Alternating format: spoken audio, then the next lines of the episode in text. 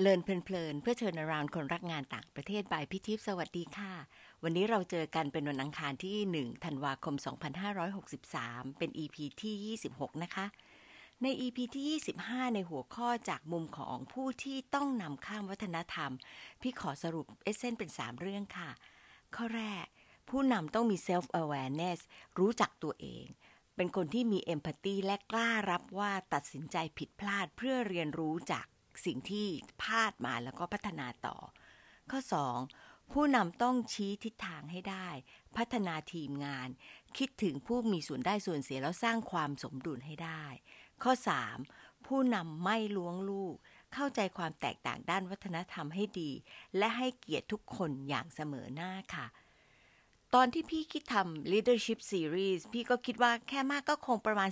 4-5 EP แต่ทำไปทำมาก็มีเรื่องที่น่าสนใจทั้งได้ฟังทั้งได้อ่าน แล้วก็พอคิดทบทวนด้วยนะคะ แต่ที่สำคัญพอฟังเรื่องที่เพื่อนๆ และน้องๆ ส่งเสียงแชร์เข้ามาใน EP ต่างๆ ปรากฏว่ามีบางประเด็นที่อาจจะขยายความต่อแล้วก็เป็นประโยชน์ได้ อย่างเช่นตอนนี้ล่ะค่ะ พี่เลยใช้ชื่อตอนว่า ผู้นำฝ่าวิกฤตค่ะ เมื่อไม่นานมานี้ พี่เพิ่งฟังสรุป จาก Harvard Business Review เรื่อง Lead Your Business Through the Coronavirus Crisis โดย Martin Reeves และคณะ ซึ่งก็ลงในวารสารของเขาเองเมื่อเดือนกุมภานี้ค่ะ พี่เข้าไปอ่านฉบับเต็มเลย แล้วก็ดูว่าน่าสนใจดีก็เลยเอามาทำเป็นตอนนี้ด้วยนะคะ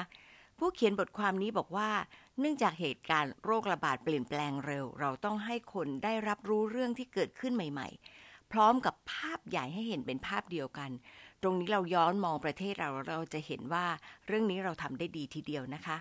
เขาบอกว่าต้องให้ทั้งข้อมูลที่เป็น hard facts และ soft facts โดยอย่าลืมตรวจสอบข้อมูลและแหล่งที่มาให้ชัดเจนก่อนที่จะไปพูดนะคะ เพราะแต่ละคนที่รับฟังมา ก็มีแหล่งข้อมูลของตนเองคำนี้ที่พี่คิดว่าสำคัญค่ะ อย่าเหมาเอาเองว่าคนจะเข้าใจสิ่งที่เกิดขึ้นและเข้าใจในทิศทางเดียวกัน และก็ให้ใช้ reflections เพื่อดูว่ามีการเรียนรู้อะไรเกิดขึ้นบ้างค่ะ เราย้อนมองสิ่งที่เกิดขึ้นกับโควิด -19 ของประเทศเราตรงนี้ค่อนข้างชัดเจนนะคะว่า crisis ที่เกิดขึ้นนั้นเรา manage แบบไหน แล้วก็คล้ายมากกับสิ่งที่เขาพูดถึงค่ะ ทันทีที่พูดถึงโคโรนาไวรัสคริสิสเนี่ยพี่ก็นึกถึงน้องคนหนึ่งแต่ด้วยความเกรงใจก็เลยเก็บเอาไว้ก่อน เพราะว่า EP ที่ 5 เนี่ยก็ได้รบกวนน้องไปแล้วเวลาให้มาพูดถึงเรื่องฟิวเจอร์ค่ะ แต่ในที่สุดแล้วก็ทนไม่ไหว ก็ไปขอน้องค่ะ ก็คือดรทาริตนะคะฮีค่ะดรทาริตนั้นเป็น GM ที่ True Digital Park แล้วก็คิดว่าในช่วงของคริสิสเนี่ยน้องน่าจะมีมุมมองอะไรดี ๆ ที่จะมาแบ่งปัน แล้วก็ให้เรารู้ว่า การจะเป็นผู้นำในช่วงของที่เป็นวิกฤตนั้นมันยาก แต่ฝ่าฟันได้เพราะอะไรนะคะ พี่ก็เขียนไปหาน้องเลยค่ะ ด้วยความเกรงใจจริง ๆนะคะ แต่ว่าเขียนไปบอกว่าเป็นไงมั่งยุ่งมากไหมน้องบอกว่ายุ่งมากแต่จะจัดเวลาให้ เนี่ยคือความน่ารักแล้วก็ขอชมเด็กฟูไบรท์จริง ๆ ค่ะ บอกว่าขอแค่ไฟล์เสียงไม่ต้องเจอ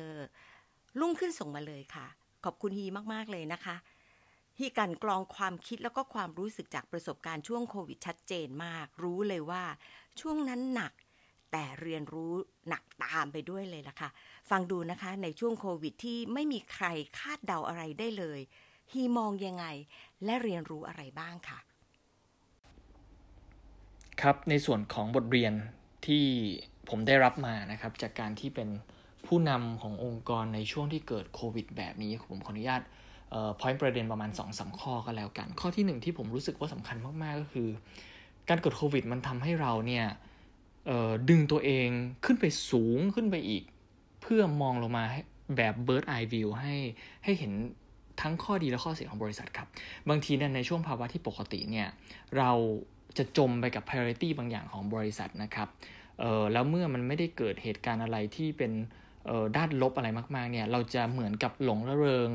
ไปกับการทำให้บริษัทโตขึ้นหารายได้เพิ่มขึ้น enjoy กับสิ่งที่กำลังพัฒนาไปข้างหน้าได้ ถ้ามีอุปสรรคเล็กน้อยก็แก้กันไปเป็นจุดๆ แต่พอมันเกิดโควิดเนี่ย มันเกิดผลกระทบเป็นลูกโซ่ที่กระทบทุกส่วนขององค์กรหมดเลย ดังนั้นเนี่ย มันถือว่าสำหรับผมเองมันผลักให้ผมเนี่ยมองจากมุมที่สูงขึ้นมาอีก แล้วมันเห็นหมดเลยครับว่าจริง ๆ แล้วเนี่ยมันมี loophole ใน connection ต่างๆ ของหน่วยงานย่อยในองค์กร ซึ่งมันทำให้เราเนี่ย เริ่มจะหา action plan ในการไปอุดรูรั่วพวกนั้น ในอนาคต ถ้าเราแก้ไขพวกนี้ทั้งหมดเนี่ยถึงแม้วิกฤตจะมาในรูปแบบไหน ซึ่งผมคิดว่าวิกฤตที่โหดกว่าโควิด ก็ไม่น่าจะเกิดได้ ได้ในดีกรีที่หนากว่านี้แล้วก็ผมเชื่อว่าก็เราก็จะมีวิธีการป้องกันที่ดีขึ้นนะฮะอันนี้ก็จะเหมือนเป็นภูมิคุ้มกัน ข้อที่2เนี่ยผมคิดว่ามันเตือนให้เรารู้สึกว่าเออเราต้องให้ความสำคัญกับบุคลากรในบริษัทจริง ๆ เพราะว่าในช่วงเวลาปกตินะฮะเราอาจจะทำงานกับบางส่วนของบริษัทมากกว่าคนอื่น เราอาจจะสนิทกับบางกลุ่มมากกว่าคนอื่นนะครับ ส่วนที่เป็น back office หรือส่วนที่ถ้าไปเปรียบเทียบกับทีมฟุตบอลก็ไม่ใช่กองหน้าที่ยิงประตูหรือทำเกมเนี่ยที่เป็นกองหลังอุดรูรั่วเนี่ยบางทีเราก็ต้องยอมรับว่าเราไม่ได้ให้ความสำคัญกับตรงนั้นนัก และถือเป็นกีเวนของบริษัทพอเกิดปัญหาพวกนี้ขึ้นเนี่ยเราเนี่ยจะหันกลับไปมองตัวนั้นทันทีครับ ว่าในยามที่หารายได้ไม่ได้ ลดค่าใช้จ่ายลดอย่างไร ทางบัญชีมีเงินเหลือเท่าไหร่ การ housekeeping บริษัทเป็นอย่างไร คนผู้นี้กลายไปมีความสำคัญขึ้นมาทันที และที่สำคัญที่สุด เชื่อไหมครับว่า คนเหล่านี้นี่แหละที่ได้รับผลกระทบจากโควิดในเชิงชีวิตของเขามากที่สุดนะครับ เพราะฉะนั้นเนี่ยผมเชื่อว่าหลายบริษัทก็มีนโยบายการ จะตัดคนลดเงินเดือนอะไรก็ว่าไปโชคดีหน่อยในเครือของผมไม่มีเรื่องนี้เพราะเราให้ความสำคัญกับคนถึงอย่างไรก็ตาม มันทำให้ผมหันกลับไปมองกลุ่มคนในบริษัทอีกกลุ่มหนึ่ง ซึ่งผมอาจจะไม่ได้เคยให้ความสำคัญมากขนาดในในอดีตทำให้เราเนี่ยเริ่มรู้สึกที่จะให้ความสำคัญกับทุกคนเท่ากันแฟร์ในฐานะผู้นำแล้วครับแล้วก็มีเมตตาธรรมด้วยนะครับส่วนอีกข้อหนึ่งที่ผมเเห็นชัดเจนเนี่ยอันนี้ก็คือ ผมเชื่อว่าโควิดเนี่ยมันทำให้เราต้องล้มลุกเรียนรู้รวดเร็วอะครับ คืออันนี้ก็จะตรงกับเหมือนกับชื่อหนังสือของพี่โจธนาที่เพิ่งออกมา ผมชอบชื่อหนังสือเล่มนี้มากนะครับ ผมยังไม่มีโอกาสได้อ่าน แต่ผมรู้สึกว่าคือโควิด มันทำให้ทุกคนล้มทันทีนะครับ แต่ว่า เมื่อเราเป็นผู้นำขององค์กรเนี่ยเราจะต้องยืนหยัดขึ้นมาก่อนคนอื่น แล้วก็ดึงคนอื่นที่ล้มที่เป็นลูกน้องเราที่เป็นเพื่อนร่วมงานเราขึ้นมาให้หมด แล้วก็เรียนรู้ไปกับมันเพื่ออย่างรวดเร็วนะฮะเพื่อที่จะมุ่งไปข้างหน้าได้อย่างแข็งแกร่ง เพราะว่าเราอาจจะล้มอีกทีก็ได้ คือวิกฤตพวกนี้มันมาเป็นเวฟนะครับเพราะฉะนั้นเราเป็นผู้นำเราต้องลุกเร็ว เราต้องรวดเร็ว เราต้องคิดภาพรวม แล้วเราก็ต้องฉุดทั้งทีม ขึ้นมาแล้วเดินหน้าไปกับเราในทางที่เราจะไม่ล้มด้วยท่าเดิมอีกนะครับ ผมเชื่อว่าอันนี้อาจจะเป็นข้อคิดสั้นๆ 3 ข้อที่ผมได้จากการเป็นผู้นำในภาวะวิกฤตโควิดในปี 2020 นี้ครับ ขอบคุณฮีมากๆเลยนะคะ ฟังแล้วโดนมากเลย การมองภาพรวมในยามวิกฤตในที่สุดแล้วก็คือเรื่องใหญ่ที่ต้องตั้งต้นให้ได้ดี การให้ความสำคัญที่จะมองคนในองค์กรอย่างจริงจังทั่วหน้าและแฟร์ก็เป็นอีกเรื่องหนึ่งที่ฮีเป็น lesson learned มานะคะ ที่ชอบมากๆ พร้อมกับไม้ยมกอีกหลาย ๆ ตัว คือประโยคที่ฮีพูดว่า จะไม่ให้ล้มด้วยท่าเดิมอีกค่ะ เอาเป็น quote ได้เลยนะคะ เพราะว่าเป็นการมององค์กร มองตนเองในเชิงพัฒนาอย่างดีมากเลย พี่ก็ยังนึกถึงผู้นำบางคนที่พี่ฟังมาจากพอดแคสต์นะคะ รายการชื่อ How Leaders Lead with David Novak รู้เลยว่าผู้นำองค์กรเนี่ยเขา reflect เป็นประจำสไตล์แบบที่ฮีทำให้เราฟังเนี่ยแหละค่ะ แล้วเขาก็เลยทำให้มีคำตอบกับคำถามยากๆ ได้แทบจะทันที แถมมีตัวอย่างประกอบด้วย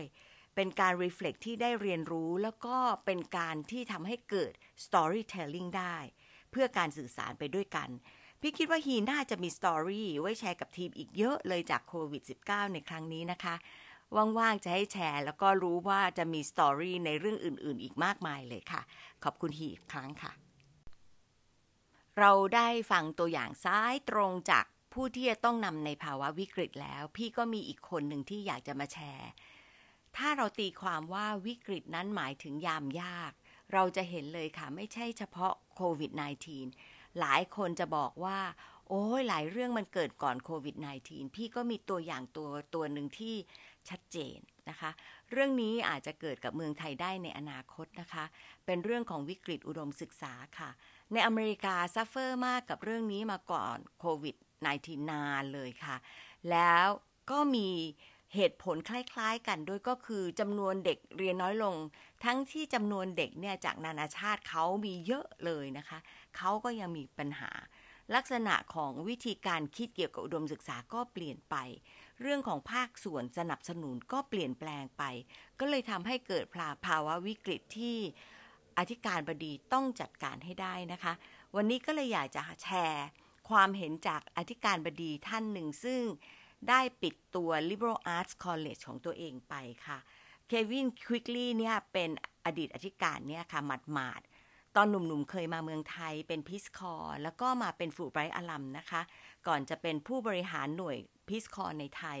เรียกว่าเป็นคนที่รักประเทศไทยแล้วก็คนไทยมากค่ะ เป็นเพื่อนสมัยเรียน Teachers College Columbia เพราะฉะนั้นก็จะเป็นเพื่อนที่น่ารักมาก ขออะไรได้หมดเลยนะคะ ตามใจมากเลยค่ะ ขอบคุณเควินมากนะคะ เล่าเป็นแบ็กกราวน์นิดนึงค่ะ เควินเจอศึกหนักในการปิดตัววิทยาลัย แล้วก็ใช้เวลาเป็นปีนะคะกว่าจะลงอื่นได้ด้วยดี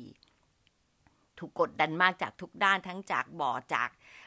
สังคมรอบด้านหมู่บ้านทั้งหลายที่อยู่อะไรอย่างเงี้ยค่ะ แล้วก็กลุ่มนักศึกษากับอาจารย์ แต่พี่ชื่นชมเควินมากเลย เพราะว่าเขาดูแลนักศึกษาและบุคลากรให้มีสถานะที่ดี แล้วก็มีความรู้สึกว่าตัวเองได้รับการดูแลค่ะ เขาก็ให้เลือกด้วยว่าสามารถจะไปเป็นอาจารย์ในอีกสถาบันคือเตรียมให้เสร็จเลยนะคะ ประสบการณ์การเป็นผู้นำในยามวิกฤตเลยกระฉูดมากค่ะ พี่ก็ว่าในอนาคตเนี่ยได้มีโอกาสนั่งคุยกับเควิน แล้วก็ขอให้ Reflect เนี่ยจะได้ article ดีๆ สักอีกเรื่องหนึ่งด้วยซ้ำไปนะคะ ครั้งนี้ก็กึ่งบังคับเควินอีกบอกเควินพูดภาษาไทยไหมเพราะว่ารู้สึกตลอดเวลาว่าเควินเนี่ยเป็นคนที่ทักษะภาษาไทยดีมากเลย แล้วก็รู้สึกผิดเอง guilty มากที่ทำให้เควินต้องทำงานหนักกว่าที่ควรจะเป็นค่ะ บอกว่าไม่ได้พูดนานเลย ก็เลยต้องปรึกษาอาจารย์ที่เคยสอนภาษาไทย แล้วก็พี่ก็บอกไม่เป็นไรเควินสบายๆเนาะก็ให้พูดตามสะดวกปนเป็น bilingual ได้ แต่ก็อย่างที่บอกค่ะความที่เป็นเพื่อนกันเควินก็ยังตามใจแล้วก็พูดเป็นภาษาไทยให้นะคะ ฟังดูนะคะว่าเควินพูดถึงการเป็นผู้นำในยามวิกฤตยังไงบ้างค่ะ ภาวะผู้นำในยามวิกฤตไม่ว่าจะเป็นเรื่องข้ามวัฒนธรรม หรือเปล่าต้องการสามเรื่องนี้นะครับหนึ่งรู้ว่าเรายืนอยู่ที่จุดไหนของสถานการณ์ เข้าใจสิ่งที่เกิดขึ้น ให้ชัดเจน ตรงไปตรงมา ยังมือกติน้อยที่สุด เท่าที่จะทำได้และพิจารณาห้า ทางออก เท่าที่เราน่าใจว่า ใช้ได้ 2. สื่อสารใช้ชัดเจนและบ่อยๆเรื่องนี้เป็นประเด็นสำคัญทำกลางวิกฤตที่พิมูที่ผู้มีส่วนได้ส่วนเสียงสำคัญต้องรับรู้ ซึ่งรวมถึง กรรมการบริหาร คณะอาจารย์ บุคลากรนักศึกษา สิ้น และผู้สนับสนุนสถาบันของเรา 3. วางตัวยังเหมาะสม เพราะผู้นำจะอยู่ในสายตาของประชาคมว่ากำลังทำอะไรหรือทำยังไงมากกว่าพูดว่าอะไร ผู้นำจึง ต้องสร้างพลังความหวัง แสดงออกอย่างจริงใจว่า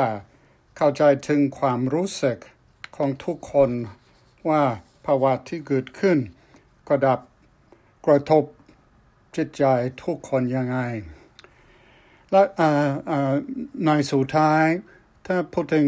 ประสบการณ์ส่วนตัวผมเข้าใจว่าภาวะ ที่พูดถึงนี้จะทำให้ผู้นำใจร้อน